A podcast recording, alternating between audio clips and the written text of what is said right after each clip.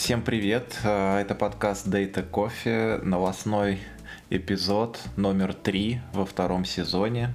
С трудом и с тяжестью мы в него входили, но я думаю, мы будем потихоньку разогреваться, восстанавливать свой прежний ритм. Сегодня, да, новостной эпизод. Не так, на самом деле, много новостей мы приготовили, но попробуем обсудить. Есть одна супер случайно залетевшая в самом конце новость, но мне кажется, она очень интересная, и я про нее обязательно скажу пару слов. Не знаю, давайте, у вас есть что-нибудь на примете, что обсудить первым, ребят? Конечно, давайте ту самую новость, случайно залетевшую. Ну вот. И что, и мне надо будет, да, начинать, получается? Конечно. Ну, это неинтересно совсем. Ну ладно. В общем... Ну ладно, давай я тебя... Хотела спасти, но потом забыла, что это за новость. Ладно, в общем, я не знаю, я просто прочитал это в какой-то статье. Я не смог, к сожалению, быстро саму статью найти. Но прочитал это в статье, которая там была заглавлена что-то вроде... убийца всех предыдущих формул там и вообще других инструментов. Теперь точно ничего, кроме Excel, не нужно будет вам для того, чтобы работать с данными. Это новая формула, которая у них появилась в Microsoft Excel, собственно, у Microsoft, которая называется XLOOKUP. Делает она примерно то же самое, что и предыдущие ранее две существовавшие. Это VLOOKUP и HLOOKUP, по-моему, в российских версиях, соответственно, ВПР и ГПР. Я думаю, много кому говорят эти замечательные названия. Так вот, XLOOKUP — это типа такая расширенная версия, она может, как говорят разработчики, много чего хорошего дополнительного делать. Не обязательно теперь, чтобы в поисковой таблице было. Вообще-то странно, да, я сейчас рассказываю и думаю, вот это вот для Data Coffee, для подкаста о данных, новость про Excel, это прям вот самое то, особенно первым пунктом про нее говорить, но тем не менее. А почему бы и нет, это вполне себе про данные. И, кстати, многие аналитики, которые еще не пришли к Big Data, именно отжимаются именно на Excel. Я знаю хорошее определение Big Data. Big Data — это все, что нельзя поместить в Excel. А в два Excel? Два Excel — это уже Big Data, это вот ты уже распараллелил. MPP Excel, да. Кластеризация по файлам Excel. Прикольно. Ну, короче, эта функция, она... что делает? Она... собственно, делает поиск какого-то значения по массиву. В данном случае уже не обязательно, чтобы там массив, в котором выполняется поиск по определенному условию, был обязательно первым столбцом, как со старыми формулами. Можно на выходе тоже получать массив, насколько я понял. То есть можно весь массив вернуть куда-то. Не знаю, было ли такое раньше. Я очень давно не видел, я признаюсь вам честно, Microsoft Excel. Вот. Что еще? Есть всякие, я вот просто справочку прям открыл, почитать. Есть опции для того, чтобы возвращать какое-нибудь нужное вам значение, если не найдена, собственно, поисковая строка или поисковый запрос. То есть можно теперь выбрать прям, что будет в ответ. Куалеск наконец-таки добавили. Вот, вместо NA, not available, теперь можно что-нибудь вменяемое сразу выводить. И еще появился параметр match mode. Насколько я помню, его тоже не было. То есть было либо точное соответствие, либо там какой-то еще... Не помню, что делала вторая настройка. Сейчас появилась еще возможность возвращать там, типа, следующее меньшее значение. Если мы число, например, ищем, то мы можем найти просто близкое к нему много, с одной стороны. Про Excel. Я ничего не знаю, я же говорю, я открыл справку просто и начал читать сейчас. Поэтому... А сам Excel я на самом деле давно не видел. Это революция. На самом деле это революция в области данных. Я одно время работал в банке, прям достаточно продолжительное время, и в банке все держится на Excel. Вся бухгалтерия держится на Excel. ВПР — это ключевая функция. Если ты знаешь ВПР, ты можешь расти в банке. Карьерный рост в банке — это ВПР. Я был на совещании, такой сейчас карикатурный шарж, все совпадения случайны, но я был на совещании в банке с бухгалтерией, и они выполняя какую-то задачу, у них специально обученный человек, который знал ВПР. И вот на совещании, когда возникла проблема с ВПРом, ему позвонили, он пришел, подошел к компьютеру, набрал ВПР, протянул правильно. И, возможно, получил за это свою премию. Да, это уж я не знаю детали, но тем не менее. Это как раз был спредшит для расчета премий, собственно. Вполне возможно. ВПР — это были его инициалы. В общем, ВПР, XLOOKUP, VLOOKUP — это базис, основа, фундамент. Я только поддерживаю, на самом деле. Я помню, сколько всего решалось когда-то с помощью этим ВПР. Я не знаю, насколько сильно сейчас поменялась обстановка. Потому что я говорю, ну, может быть, это просто я немножко сдвинул фокус, у меня просто сейчас нет Microsoft пакета на компьютере, но тем не менее, мне кажется, это прикольная фича, просто жизненно необходимо. А чем же ты собираешь презентажки, если у тебя нет Microsoft пакета? Презентажки? Да. О, ужас, я не готовлю презентажки. Я не знаю, последнюю презентацию... Можно было, да? Последнюю презентацию, которую я делал... Ну, точнее, это была не презентация, которую я делал, на самом деле. Это было, ну, типа демо по итогам сразу 2 спринтов. И я не готовил именно какую-то презентационную часть. Там у нас есть человек, который этим занимается. Когда перешло дело к новому пайплайну, который мы очень долго хотели и делали, то просто мне передали, значит, как это говорится, бразды правления экраном. И, собственно, я начал показывать то, что мы делали, там, переходя из терминала в веб-консоль Амазона, там, и прыгая с места на место и в Snowflake. И в конце феерично очень получилось, что в процессе, пока я показывал, я увидел, что получил... Это была интеграция с другой компанией. И я увидел, что по почте получил подтверждение, что можно, типа, запускать в продакшн. И прямо на этом демо получилось, что я запустил все в продакшн. Это было очень забавно. Прикольно. Ну и потом для верстки презентации всегда можно LaTeX использовать. Да-да-да, это сейчас нам Мак расскажет про приключения какие-нибудь с LaTeX. С чем-то еще, он, помню, рассказывал, в чем он там... дипломник свой делал. Вообще, для таблиц я последнее время, ну, да, наверное, Pandas тоже, но еще мы как-то обсуждали прикольную консольную утилиту VisiData. И я вот несколько раз последние, когда мне приходилось что-то с таблицами делать, в том числе с Excel-таблицами, я прям вспоминал про эту штуку и шел в консоль. Прям прикольно выглядит. Я единственное, пока не добрался и... не заставил себя разобраться с Python-функциями, которые там можно использовать.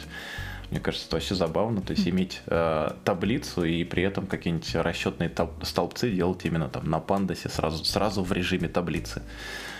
Выглядит это интересно. Но где точно Excel применяется и где лично я не знаю альтернатив, это Microsoftские кубы. Или Microsoft Analytical Services, когда ты можешь через Excel подключиться к кубу данных, повращать их и в Excel обработать. Супер удобно, классно и всем людям, которые не знают SQL или там не могут в код, но хорошо работают с данными, всем нравится. Не знаю аналогов, вот прям, чтобы можно было ровно так же сформировать какой-нибудь куб, какие-нибудь срезы, иерархию показателей, и все это красиво открывать в табличном виде. Но у SAP есть такой инструмент. Вот у них есть Analysis for Office, аддон опять для Excel, но тем не менее он тоже очень прикольно показывает эти иерархии, и можно... Самое забавное мне понравилась фича, это возможность настраивания линка между двумя разными отчетами и типа по какому-то определенному срезу передавать в другой отчет этот набор фильтров, и он у тебя тоже в Excel открывается. Мне кажется, это прикольно. По крайней мере, людям, которые часто с Excel работают, им прям очень нравится эта фича. Я на самом деле неправильно проговорил. Не аналоги. Аналоги правильно есть в SAP, и на самом деле есть еще платные. Какие-нибудь open source аналоги, хоть немножко приближенные к тому, как это работает. Таких не знаю. Если вдруг кто-то слушает. Да. Если кто-то слушает и знает. Идея для стартапа. Идея для стартапа или идея нам написать, или мне, как минимум, что есть такие аналоги, и можно их пощупать. Да, кстати, раз уж речь зашла про open source, давайте обсудим самую интересную новость на этой неделе, наверное. То, что Яндекс выложил в открытый доступ код от ИТЯ. Это не ИТ. Это Яндекс Датабейс, это другой продукт. Яндекс Датабейс, у него аналог, это, наверное, Tarantool, то есть это key-value, шардируемое, по-моему, не уверен, что in-memory или нет, но тем не менее под ALAP нагрузку. Ой, под ALAP, LTP нагрузку, пардон, под LTP нагрузку, не ALAP, под ALAP нагрузку ClickHouse. Слушайте, я признаюсь, что я деталей этой новости не читал, именно про то, насколько все круто. Я хотел задать вопрос, мне очень сильно врезался в глаза комментарий, один из комментариев под этой новостью относительно того, что типа это очень круто, что у нас теперь есть еще один инструмент для распараллеливания там и все такое, но есть ли в нем смысл в отсутствии распределенной сети дата-центров, или это может быть как раз причина была, почему заопенсорсили этот продукт. То есть я так понял, основная фича это в том, что можно на разные дата-центры буквально прям размазывать базу со всеми данными, и спрашивали типа, а зачем? Жень, можешь это как-то прокомментировать? Я Яндекс Датабейс напрямую не работал. Вообще, да, насколько ты далеко от нее? Я достаточно далеко. Это OLTP-шная система, то есть мы из нее только данные собираем, и в целом, на самом деле, все. А остальном... На остальное, наверное, не смогу прокомментировать. Ни по причине, почему сейчас open source, ни по каким-нибудь киллер-фичам этой системы. Ну, ясно. Ну, вообще, в любом случае, я думаю, это очень прикольно, то, что... новый open source появляется, и обычно Яндекс достаточно большой такой контрибьютор, до сих пор все, не знаю, от нас какого места будет сказать, но буквально некоторые люди просто писают кипятком от ClickHouse, и, собственно, мне кажется, чем больше разных инструментов... Нет. ClickHouse очень круто. А ты с ним работал? Ну, какое-то время работал. Я не знаю, просто я очень сильно сейчас завязан на Amazon сервисы. Возможно, это решает. И как бы есть куча менеджер сервисов от Amazon. И у нас еще и Snowflake есть. То есть, ну, нам дополнительный open source инструмент в данном случае не очень нужен. Хотя там на одном из проектов я помню, что в ClickHouse очень быстро получалось что-то делать. Именно в части там, как это, агрегации, да. Я помню, что были какие-то проблемы с джойнами, но вроде потом они решились, но я особо не следил. Нет, не потом. Решились. Не решились, да. У колоночных баз вообще в целом чаще всего проблемы с джойнами. Ну, у Snowflake все прекрасно. Она распределенная. Ну, знаешь, не все могут использовать облачные решения. Не, ну, ClickHouse, Snowflake, кстати... А было бы прикольно, если бы Snowflake, кстати, запустили на каком-нибудь Яндекс.Облаке, да? Потому что он поддерживает же разные эти... Он поддерживает разные облака и хранит в S3 или в Azure Blob, ну, на любом хранилище. И у него идея как раз, что он облачно независимый. В принципе, к Яндекс.Облаку или к Mail.Облаку можно прикрутить. А просто туда надо вкладываться, видимо, с обеих сторон. Ну да. Но было бы прикольно, кстати. ClickHouse классен тем, что его взял, запустил, и он работает. И работает быстро. И тут, мне кажется, прям ключевое, что есть в ClickHouse.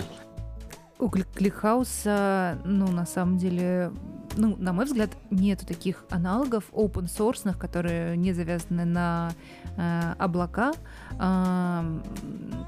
поверх которых можно строить BI, либо какой-нибудь веб, потому что он настолько быстро отвечает, если правильно его готовить, что, идеально считать на нем любые срезы, разрезы, агрегаты. Кстати, это забавно линкуется с предыдущей темой по поводу SAP. Я тут вспомнил, что во времена, когда с SAP кубами работал, и только-только где-то проскочила новость по поводу какой-то то ли бета-версии ClickHouse, то ли еще, это достаточно давно было. И, по-моему, я не помню, что за форум это был. Может быть, на Гугле даже какой-нибудь Google Wave или что-то такое, если помните такую штуку. И там как раз обсуждался этот ClickHouse, и я вижу, Мак очень рад тому, что я вспомнил про Google Wave. Мы сейчас про него тоже можем поговорить.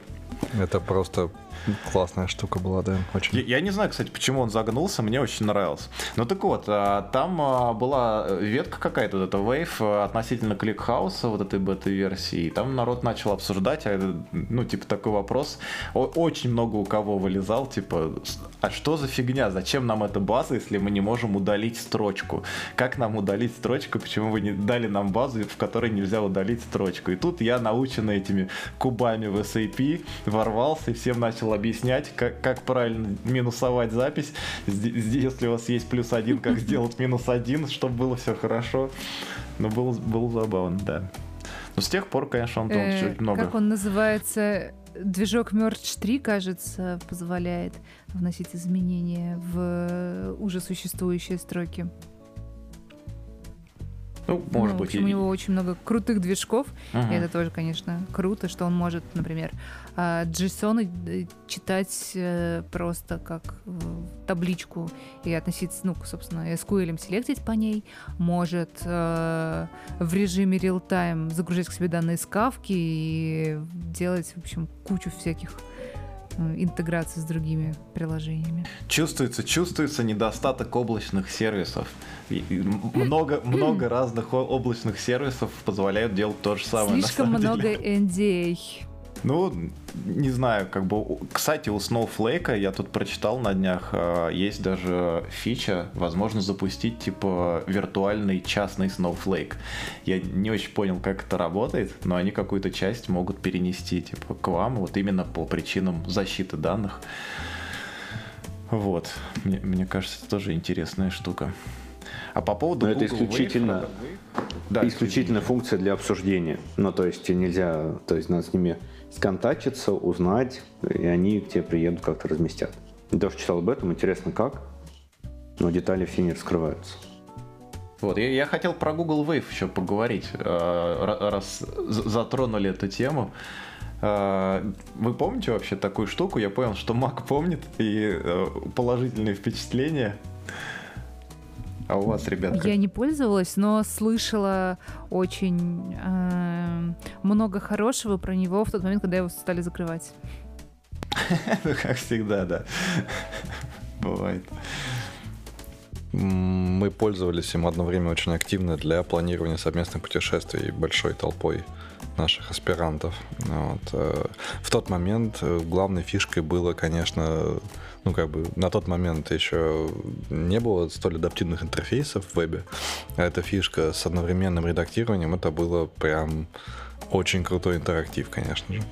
Ну, то есть, как бы, в засилии Фейсбука, который и сейчас поражает монструозным интерфейсом, и, ну, меня лично отпугивает.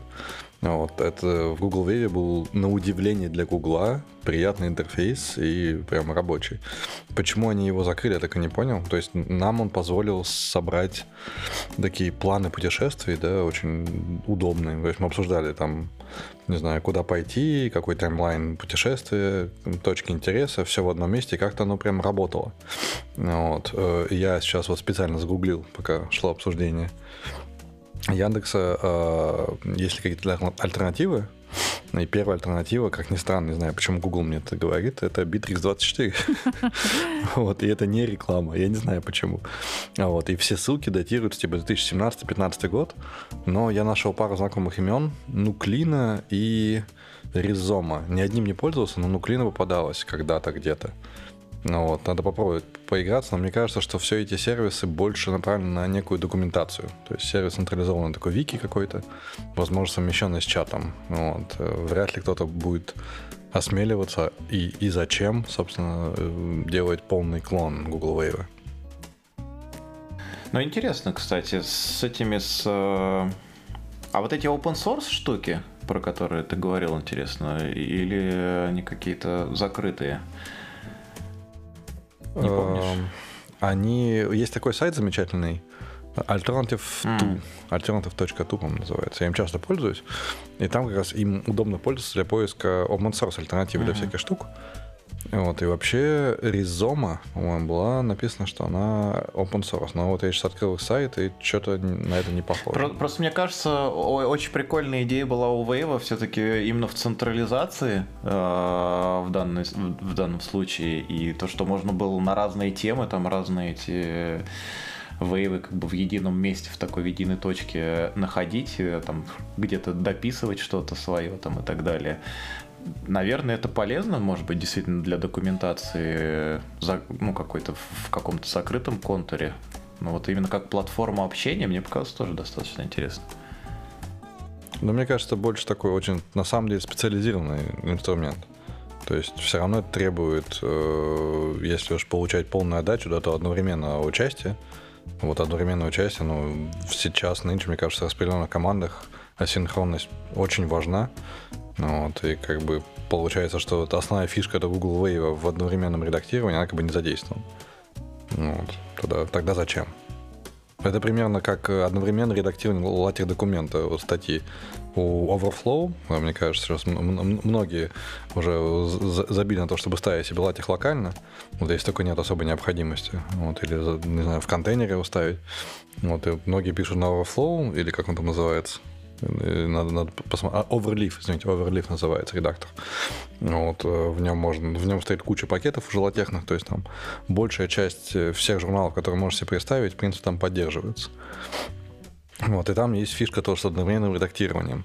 Но это довольно странно, на самом деле, да, одновременно редактировать научную статью. Вот, мне кажется, имеет не так много смысла. Вот то же самое с Google Wave, наверное. Ну, прикольно расставлять солнышки в местах, куда вы хотите поехать, там на Гран-Канарии или на Тенерифе, но не так весело расставлять формулы в разные места в статье, мне кажется. Это зависит от высоты или как это, глубины фантазии. Вот. Можно и в формулах солнышки увидеть, наверное. Слушайте, я еще хотел один инструмент озвучить. Мне кажется, прикольный. Я не помню, в каком я его... Где-то я его прочитал, почему-то у меня нету ссылки на... Именно на тот источник, с которого я почерпнул эту информацию, Data Miner. Я не знаю, вы слышали про такую штуку раньше, нет? Это плагин для Google Chrome и Microsoft Edge браузеров.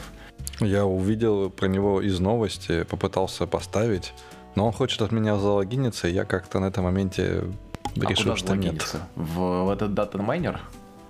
Ну, да, он хочет в себя залогиниться. Я решил, что я не хочу в него логиниться. Я понял. Я не тестил, на самом деле. Я просто очень впечатлился тем, что обещают. И мне кажется, это очень удобная такая штука.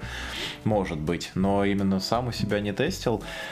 Возвращаясь к той самой VisiData, которой можно там Excel-файлы открывать, конвертить и прочее, у нее же есть еще одна фича, что можно грабить таблицы с интернетов и прямо сразу открывать в виде там Excel или еще чего-то. Очень удобно вики-таблицы какие-нибудь скачивать, то есть просто пишешь VisiData, там ссылку на вики-страничку, и она...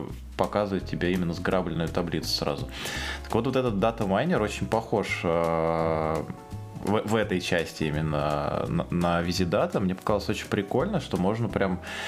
Он, конечно, более глубоким функционалом обладает, потому что VisiData уже готовые, насколько я понимаю, HTML-теги разбирает и ищет там, собственно, таблицу размеченную, а эта штука позволяет из разных тегов в разном виде расположенном на странице забирать, грабить информацию. Например, есть какой-то список, там вот первое, что мне на ум пришло, когда я это увидел, это список гостей у нас на сайте, который в достаточно упорядоченном виде лежит, и мне кажется, можно было попробовать с помощью вот этого Data Miner разграбить его и получить на выходе табличку какую-то готовую.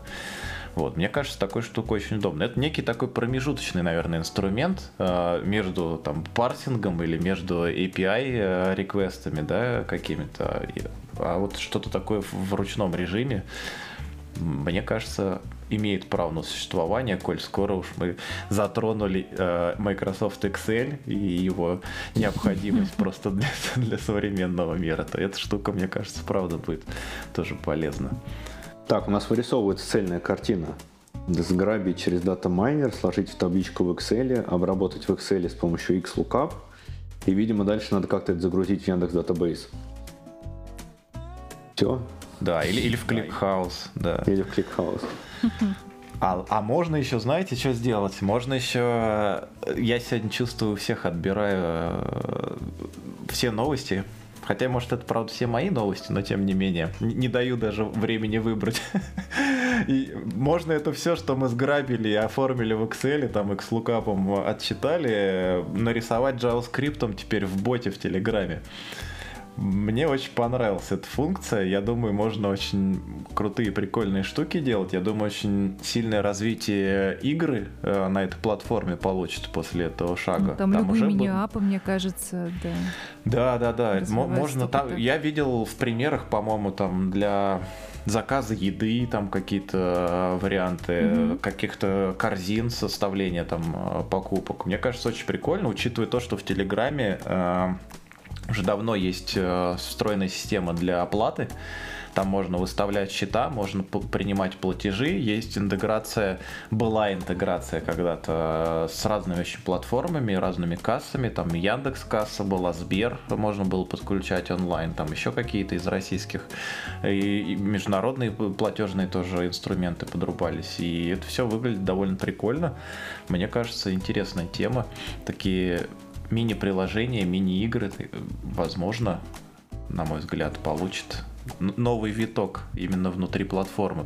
К тому же, как мы недавно с кем-то обсуждали, количество сообщений, которые появляются в Телеграме, типа там сантехник Валера, joined Telegram там, и прочие такие надписи в последнее время очень сильно зашкаливали.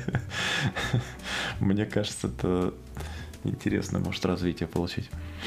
У меня ощущение, что Telegram семимильными шагами движется в сторону WeChat, который в Китае существует. Сам я WeChat не пробовал, не был, но знаю, что все в Китае, буквально все, через этот WeChat работает. И у WeChat ты можешь загрузить свое приложение специально сделанное, и через WeChat можно кредит получить, пиццу заказать, социальный рейтинг посмотреть или понизить и так далее. То есть все через этот WeChat. Вот Telegram. Или понизить, если мемасики не те слать. Да, если перешлешь что-то не то. У меня единственное, я рад за Telegram, за эту опцию, но мне до сих пор некоторые отсутствующие функции Telegram до сих пор очень сильно раздражают.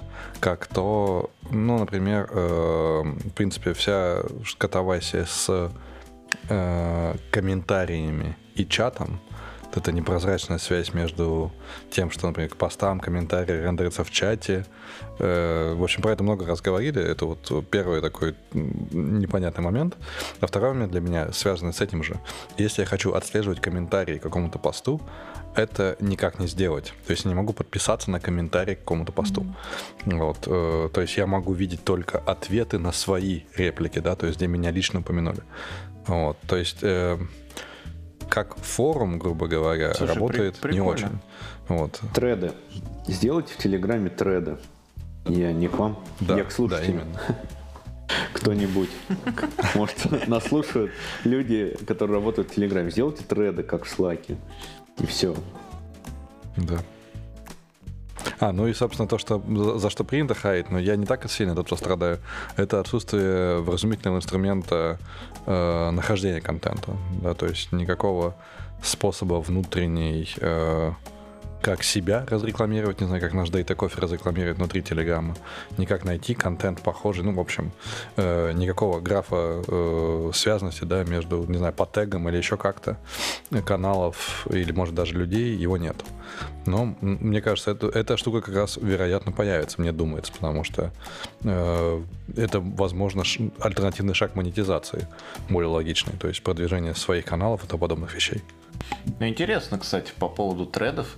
Для Возможно, я почти уверен, что для всего существует, как у Амазона на все существует свой менеджер-сервис, у Телеграма, я уверен, на все есть свой бот. И, наверное, если у тебя есть доступ там, к админке, допустим, какой-то там чата или канала, то можно какого-то бота повесить, который будет это отслеживать и уведомлять тебя сам, что где-то там какие-то появились новые записи, новые комментарии. Вот, а по поводу связи и рекламирования, я знаю, что относительно недавно у них появилась штука, знаешь, с чем? С тем, что ты можешь анонимно теперь в другие чаты или каналы ходить в комментарии и не от своего имени оставлять информацию, а если ты являешься админом какого-нибудь канала или чата, то ты, например, можешь где-нибудь отметиться как Data Coffee, к примеру, если ты в админах. И, соответственно, ты таким образом можешь скрыть как бы личность свою, да, прикрыться каким-то каналом. Вот это относительно недавно появилось.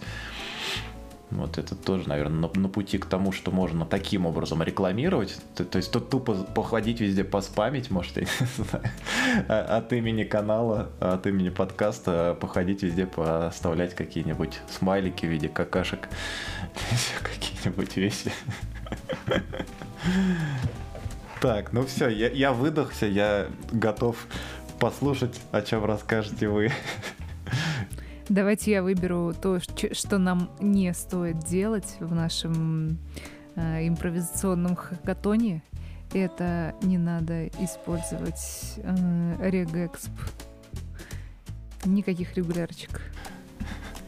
А почему? Что с ними не так? Это новость от Мака. Это моя, кстати, новость. Ему слово. Твоя новость, да? Да, возможно, я понял, это такой подлый был заход, просто... Подводочка такая. Ну ладно, не хочешь ты, чтобы я остановился и перестал говорить. Значит, по поводу регэкспов, автор вообще что говорит? Все, ну или почти все сервисы сегодня просят подтверждение своей регистрации в имейле. То есть изначальная идея вообще проверки регэкспами email поля где-то в данных о клиенте, там, о подписчике, пользователе, была для того, чтобы убедиться, что он корректно ввел этот email и нигде не ошибся. Но сегодня почти все сервисы просят подтвердить свою регистрацию, получив, собственно, письмо на этот email. И он говорит в конце или в середине статьи: перестаньте вообще это все делать, это все очень сложно, непрозрачно, и зачем вам это нужно, просто отправьте ему письмо, получил, значит он нажмет на ссылочку и зарегистрируется у вас. А вы как считаете, нужно таким образом регэкспами именно что-то парсить? Нет, никогда. У меня единственный вопрос здесь. Я в этом совершенно не понимаю, у меня единственный вопрос. Возможно ли атаки через вот это вот e-mail поле? То есть нужно какой-то проверка на дурака, типа, не знаю, там, обрезать там 200 символами или еще что-то подобное, чтобы не было какой-нибудь кодекс Джекшена, еще чего-то подобного. Или такие штуки невозможны. То есть вот я не разбираюсь совершенно, ну, может быть, поэтому стоит делать какую-то валидацию минимальную. Мне кажется, это не имеет отношения именно к email полям. Если говорить про какие-то инъекции, наверное, это в целом этому могут быть подвержены любые поля, если криво фронтенд сделан. Вот. А по поводу конкретно с регэкспами, это, честно говоря, ты меня немножко подвесил, но мне кажется, что нет. Возможно, я ошибаюсь, и везде есть какие-то там дыры и способы взлома, но я, честно говоря, не могу себе представить, потому что это просто некий паттерн, способ с помощью каких-то, как они называются, собственно, полностью регулярных выражений описать какой-то массив данных. Это может быть поиск внутри этого массива, это может быть, я знаю, есть... как они называются, regex substring, чтобы вытащить какую-нибудь строку по поиску на основе этого регулярного выражения. Но чтобы какую-то инъекцию хитрую сделать в код и что-то выполнить, я, честно говоря, сомневаюсь. Может сейчас Женя меня поправит и скажет, что я всю жизнь думал не так. Не знаю. Нет, тоже никогда не слышал про инъекции через регэкспы и через e-mail поля.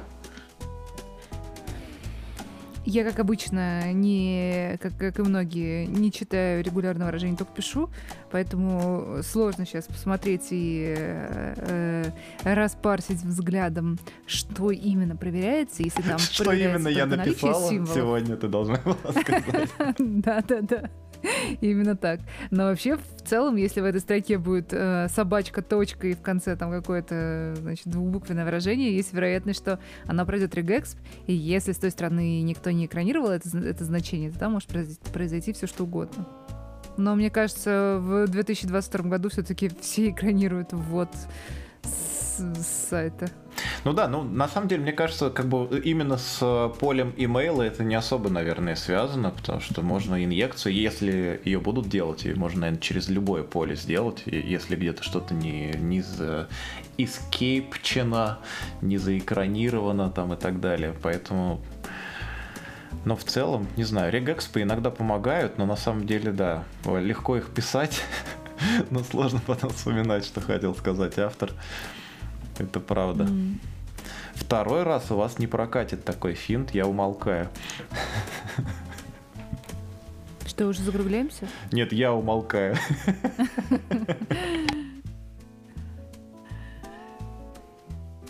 Давай еще какую-нибудь новость. Так. Я буду листать, читать, но выбирать ничего не буду.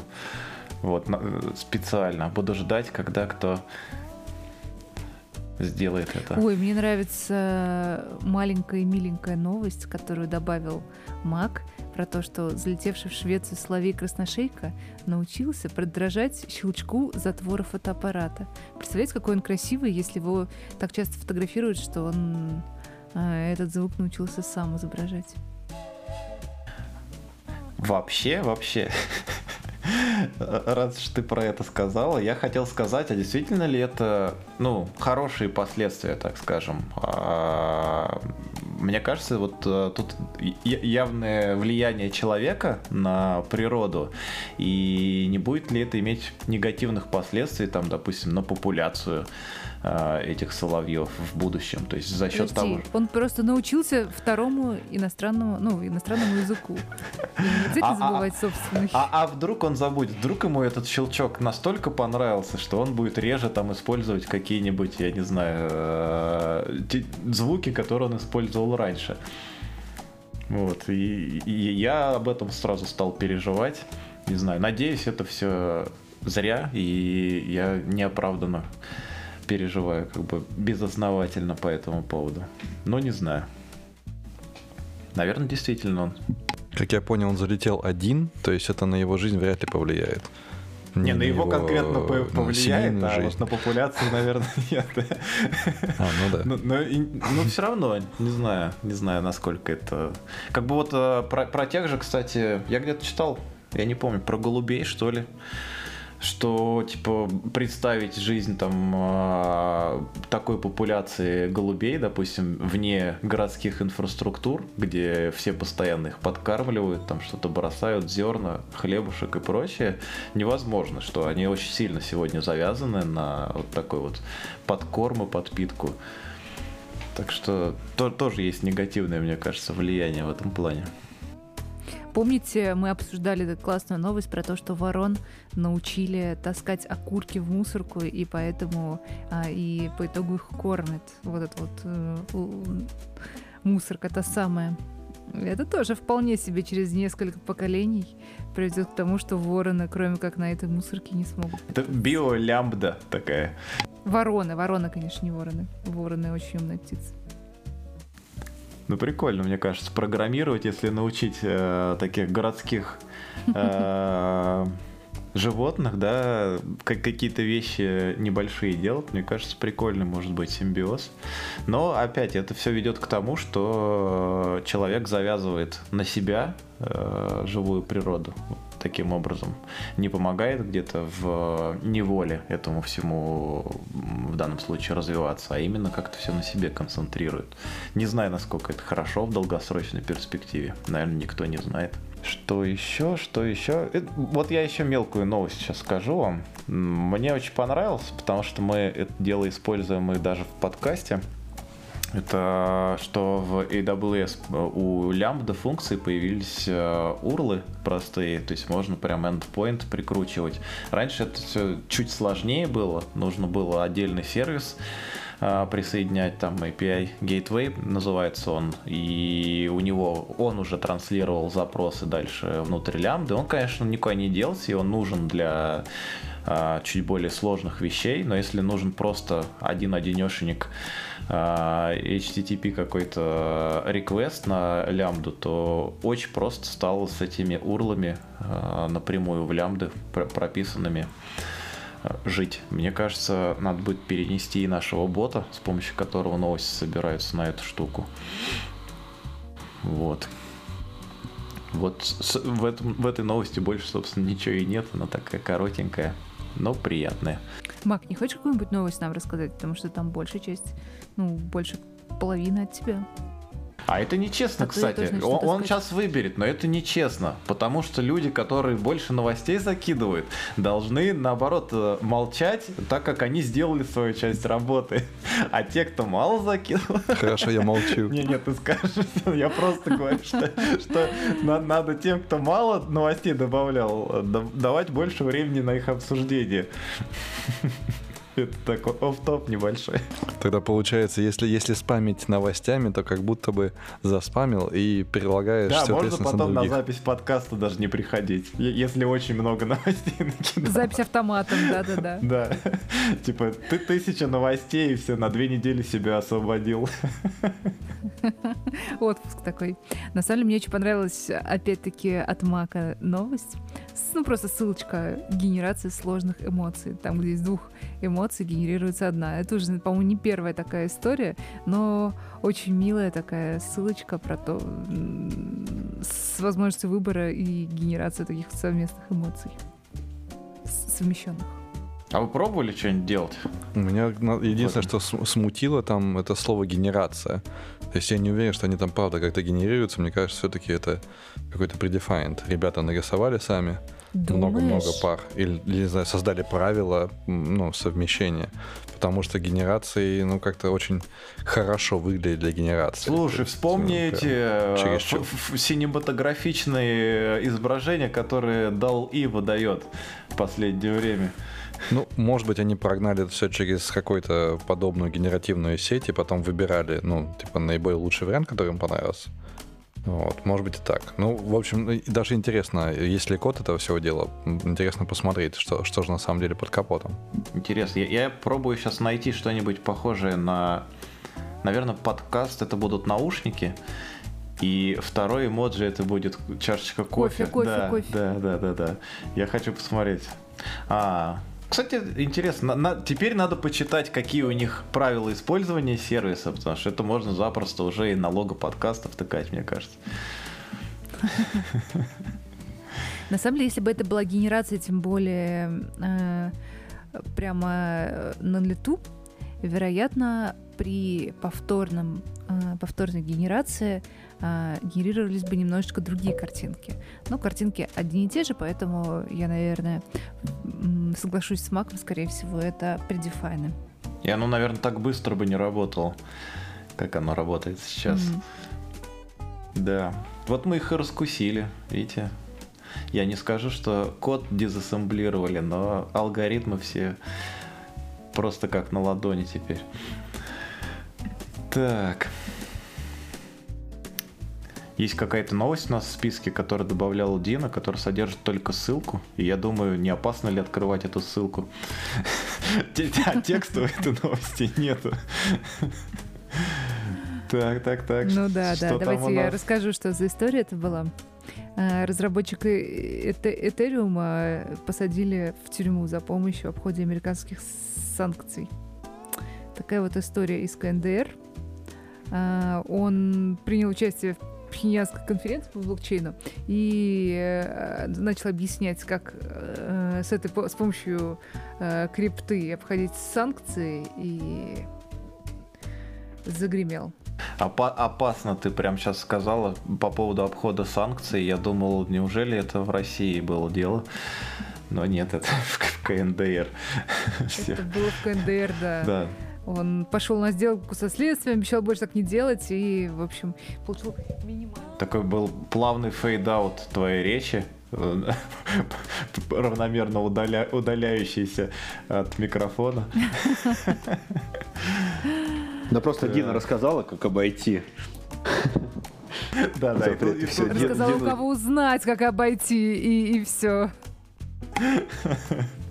Ну да, да. Мне очень понравилась новость про Венома. Расскажи, что это там? Не моя, но я не читал даже. Я не знаю, Мак, ты сам хочешь рассказать или готов? Ну если Женя может рассказать, Паша вперед. Ученые разработали магнитную слизь, которая похожа на Венома из комиксов Marvel. Она такая меняет свои свойства, обтекает, растягивается и вообще похожа. Если смотрели Человек-паука в детстве. Все смотрели Человека-паука в детстве мультики. Вот прям Веном один в один. При этом можно, наверное, использовать ее для медицины, но магнитные части, которые входят в нее, в целом вредны. Поэтому непонятно, как ее использовать. Вообще она ведет себя, как я понял, как не ньютоновская жидкость. То есть в зависимости от воздействия силы или магнитного излучения она то жидкая, то твердая. Что круто само по себе. Прикольно. Когда начал ты говорить про какую-то слизь, я вспомнил, была какая-то игрушка детская, которую все время бросали. Я забыл, как она называлась. Вот. Но это явно чуть более технологичное изобретение, учитывая управление этой штукой магнитом. Интересно, что можно... Опять первое, что мне в голову приходит из бытового, это какая-нибудь... не знаю, какие-нибудь не в медицинских целях даже, а знаете, может, какие-то способы отправить ее и магнитом управляя что-то почистить, или если можно будет внутри что-то заключить, какую-нибудь, я не знаю, камеру, например, беспроводную, чтобы с помощью этой штуки куда-нибудь двигать эту камеру. Она, насколько я понимаю, может куда-нибудь прикрепляться, там, к стенкам каким-нибудь. Довольно интересно может получиться. Ну, коль скоро как-то могут сделать это все дело нетоксичным, да, это было бы очень, наверное, интересная штука для медицины. Но, опять же, вопрос в размерах, то есть какой минимальный размер этой штуки, чтобы он мог либо нести полезную нагрузку, либо забирать полезную нагрузку. Если уж там речь конкретно в посте шла про то, что можете какие-то батарейки вытаскивать из тела, да, там из желудка. Вот. Про батарейку еще понятно, что пищевод и подобные наши проводящие системы организма довольно широкие, да. Но куда интереснее, наверное, всякие вещи, связанные с клапанами для сердца, ну и там подобными вещами, да, где речь идет про сосуды. Вот. Ну, посмотрим. Выглядит очень-очень круто. И, опять же, интересно про ее контроль, да, насколько должно быть сильное магнитное поле вокруг тебя, чтобы эту штуку управлять. Да. Не забыл случайно эту штуку в себе. Пошел на МРТ, да, и что-то приключилось нежелательное. Я по поводу предметов в желудке, я вспомнил, кстати, другой подкаст. Другой, в смысле, не вам известный Data Coffee. Сейчас я скажу. По-моему, это был Куджи подкаст. И там ребята приглашали в гости хирурга и еще какое-то второе наименование его, значит, специализации этого человека был доктор, который практикует в Москве и в Штатах, то есть он ездит на разные операции, и он рассказывал про различные тела в желудке, особенно там были две вещи, которые мне запомнились, это фитобезоар и трихобезоар. Минутка медицинских терминов. Первый собирается клубок из различных таблеток или чего-то такого, как каких-то медицинских вещей, ну, вроде бы медицинских, да, То есть человеку, когда нужно принимать, например, 3 раза в день какие-нибудь таблетки, он забывает, он берет, принимает все 3 сразу вечером. И таким образом они не успевают там в желудке раствориться, часть остается, и если он часто так делает, то он накапливается. А вот по поводу триха, это волосы, которые в желудок попадают. И так вот, иногда эти вещи очень больших размеров достигают, и невозможно их извлечь из организма без дополнительных каких-то действий. И в Штатах очень часто практикуется, как он рассказывал, реально прям предоперационная такая, предоперационная практика, терапия. Ну, наверное, даже не терапия, это уже какое-то такое действие. Но суть в чем, что назначают капельницу прям в желудок с кока-колой, которая отлично растворяет как волосы, так и там клубки вот этих таблеток и прочего. И где-то на 2-3 часа прям пациента кладут с этой капельницей, и после этого уже делают какие-то изъятия вот этих. Потом маленькая таблетка ментоса, и все изымается само собой. Нет человека, нет проблемы, ты хотел сказать. Да, это... Я почему-то продумал про виски, небольшой укольчик виски после этого. Доктору, чтобы забыть это все. Вот. Ну, интересно, мне кажется, такое интересное, необычное применение. Я ни разу не слышал, что именно таким образом Кока-Колу принимают.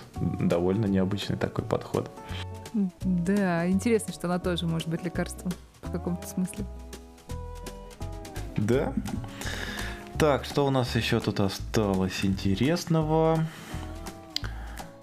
Вот, и, Мак, можешь рассказать, пожалуйста, про браузер? Это ты добавлял, и я все-таки хочу тебя услышать с этой новостью по поводу браузера со стабилизацией. Да, я сначала увидел гифку, и мне показалось странным происходящее, а потом уже прочел заголовок. Новость в том, что некие разработчики предложили приложение для iPad, которое представляет из себя браузер со стабилизацией для людей с тремором рук. То есть считываются, я так понимаю, данные акселерометра, и в противофазе, да, как настоящий стабилизатор, вот, изображение двигается в нужном направлении, используя то, что есть рамки, то есть есть какая-то пустота, да, слева, справа, снизу, сверху. Вот. Единственное, у меня вопрос сразу, насколько это быстро? То есть не будет ли задержки, еще сложнее это все делать? Слушай, задержки, я тебе как любитель различных девайсов от Apple могу сказать, что задержки не будет, потому что это очень круто выглядит. Вообще всякие AR, да, дополненная реальность штуки в Apple устройствах, мне кажется, очень здорово сделанные. Там можно какой-нибудь стул из Икеи, например, разместить у себя в комнате и просто пробегать реально, и все очень, как сказать, плавно и без каких-либо задержек, там, скачков и прочего рендерится. Мне кажется, это очень такой... На эту часть можно настраиваться и надеяться, что там проблем не будет. Меня больше интересует в случае с этим браузером конкретно планшет в руках, допустим, если руки в руках тремор, да, то планшет трясется, браузер на экране, грубо говоря, примерно на месте. Дальше мне надо ткнуть в него. Вот в этот момент, насколько я понимаю, должен быть какой-то девайс, там, кольцо на пальце, например, или еще что-то такое, что тоже... Стабилизатор руки. Да, что тоже будет это отслеживать.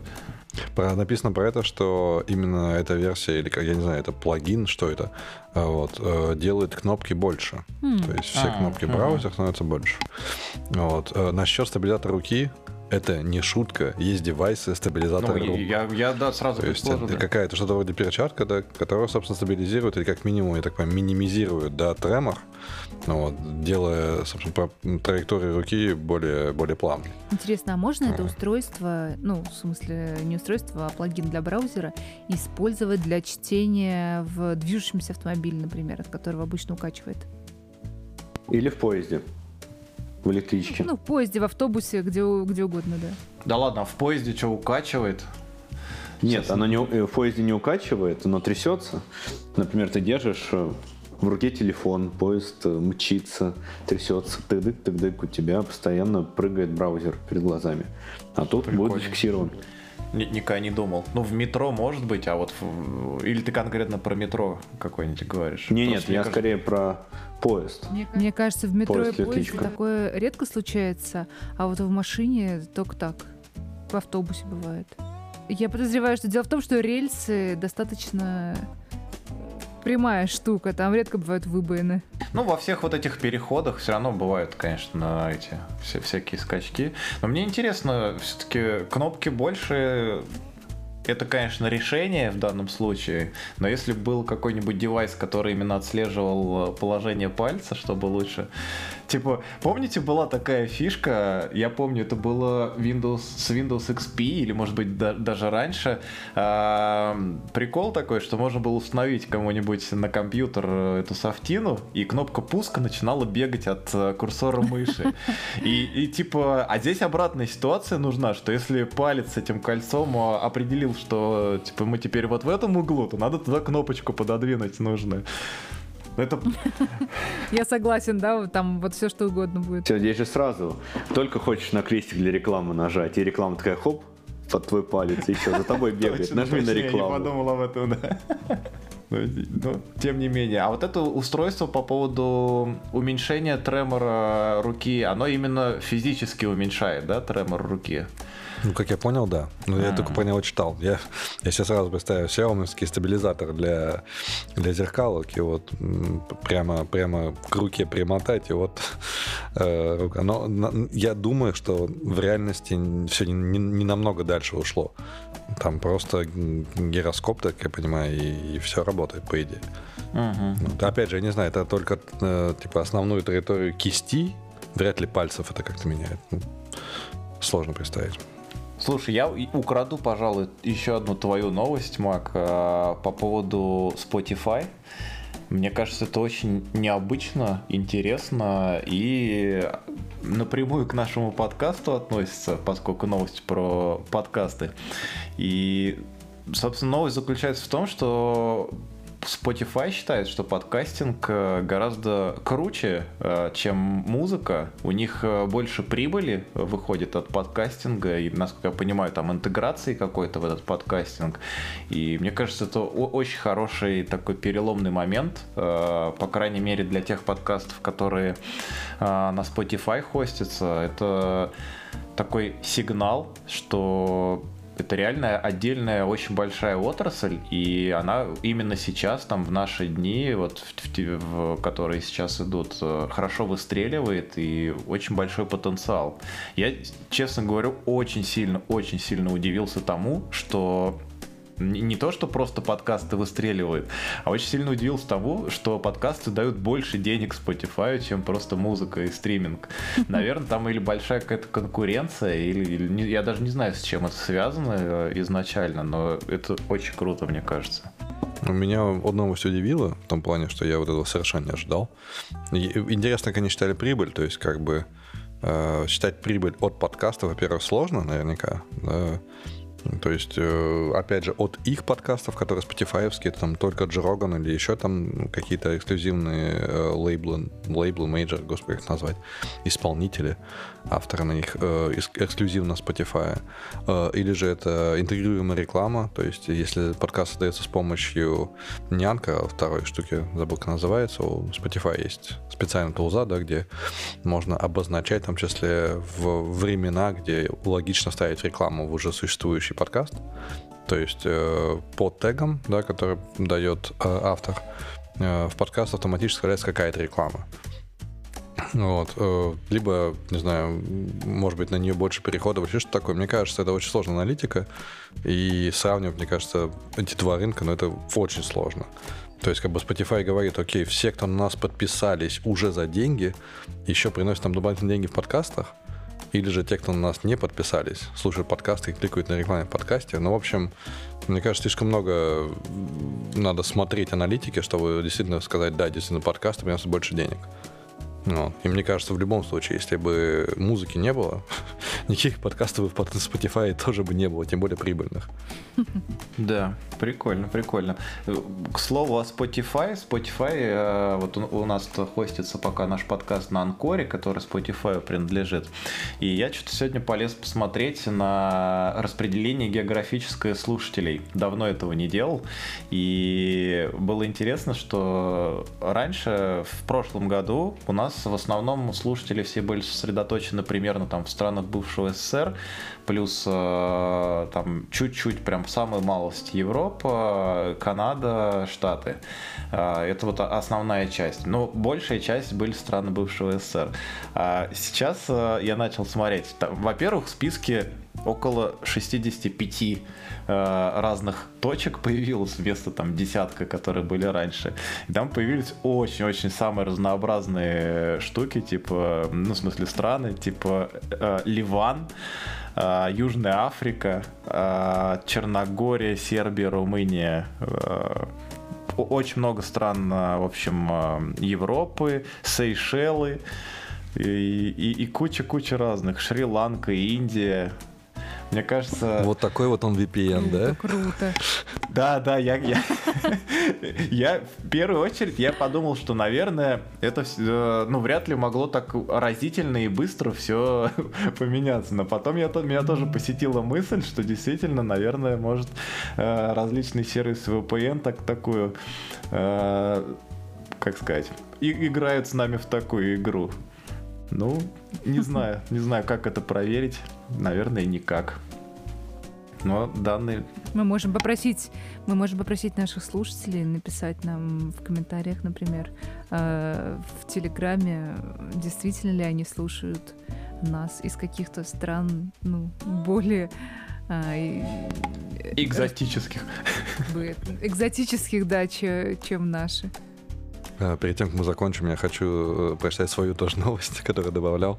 Мне свело мои олдскулы, когда я видел Doom с рейтрейсингом. Вот, мало того, что я регулярно играю в Doom, раз в год я запускаю иногда Doom все-таки, вот, тем более есть замечательные имплементации нынче, вот, там можно скачать один бинарник и получить Doom со всеми появившимися за последнее время адекватными, хотел сказать плагинами, я даже забыл, модами, господи, слово моды, вот, который дает experience там и с прыжками, и с маус-эймом и тому подобными вещами, то есть превращает Doom в ту игру, которую, наверное, хотели авторы видеть. Вот, то есть там, если так Doom был динамичным, действительно, даже для текущего состояния редакшена, то это все добавляет в него новые измерения. Так вот, это реимплементировал движок Дума, добавив в него рейтрейсинг честный. Заодно сразу стали понятны особенности движка Дума, понятное дело, то, что там очень много фишек связано с тем, что никакого динамического освещения в Думе никогда не было. Вот все это костыли, связанные с... То есть это конкретно правило распространения света в конкретных сценах. Вот, и очень много ambient light добавлено и так далее.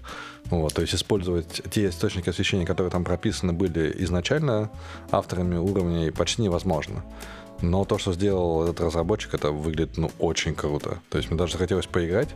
Единственный нюанс проблемы этого всего дела в том, что очень многие места на картах без допиливания руками просто темные.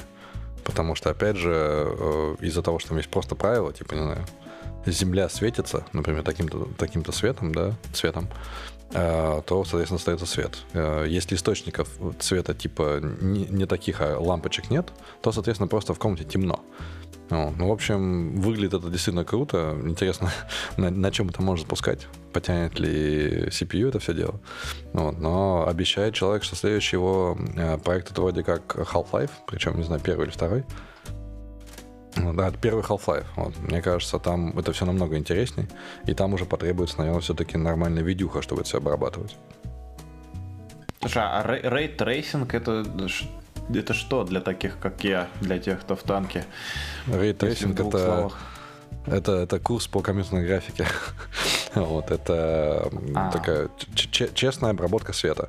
Рейтрейсинг заключается в том, что Ну, типа просчитать прям направление, да? Да, просчитываются лучи. То есть берется честная модель комнаты, в нее ставятся честные источники света, ну, насколько честными они могут быть.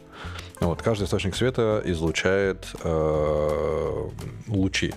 Вот эти лучи надо рассчитывать. Ну и там дальше идут разные схемы, типа того, что на самом деле не лучи излучают источники света, а камера излучает источник света, там в попытке прочитать пиксель смотрятся все отражения, да, и определяется цвет пикселя. Ну, в общем, там много фишечек и технологических особенностей, то есть там очень много всего, что позволяет эту задачу, да, как-то упростить, потому что на самом деле задача математически сложная, особенно когда речь касается отражений. Все помнят эти вот 3D-максовские модельки, да, где там типа шарики, не знаю, стеклянные, да, вот это вот все, это как раз типа рейтрейсинг, и рейтрейсинг, собственно, позволяет делать реалистичность, потому что он позволяет типа минимизировать или максимизировать реалистичность картинки. То есть там, если сказать, что один шар может делать только одно отражение, да, то мы получим такую очень пикселизованную, да, такую условную графику. Чем больше мы делаем отражение, тем больше мы погружаемся в мир фотографий машин из журналов, да, с бесконечными отражениями, там вот это все гладненько и так далее. То есть это такая технология просчета, просто дело в том, что из-за того, что она сложна, ее только недавно имплементировали, да, в железе, я понимаю, на Nvidia. Вот. То есть так-то обычно все немножко другими методами просчитывается, куда более простыми, с картами нормали и так далее. Вот. Как это здесь работает, не знаю, но... Судя по тому, что, наверное, наши процессоры позволяют сейчас очень быстро все делать. Вот. Так мы видим Doom с рейтрейсингом. Что само по себе звучит странно, потому что Doom на спрайтах работает, да, для моделей всего, что не всего, что движется. Ну, довольно прикольно в любом случае. Интересно, я сейчас подумал, что мне, наверное, стоит завести отдельный списочек для вопросов с Думом и для дел, которые я хотел сделать с Думом. Первый был это запустить Дум на тачбаре на MacBook'е, а второй теперь попробовать где-нибудь посмотреть на Дум с рейтрейсингом вживую, так сказать. Запустить на тачбаре. Это забавно, да. Вот. Прикольно, прикольно. Мне кажется, хорошая такая новость. Особенно для любителей Дума, мне кажется, можно закругляться на этом вопросе. Вот. Рад был вас видеть, ребят. Спасибо, что присоединились. Увидимся через неделю.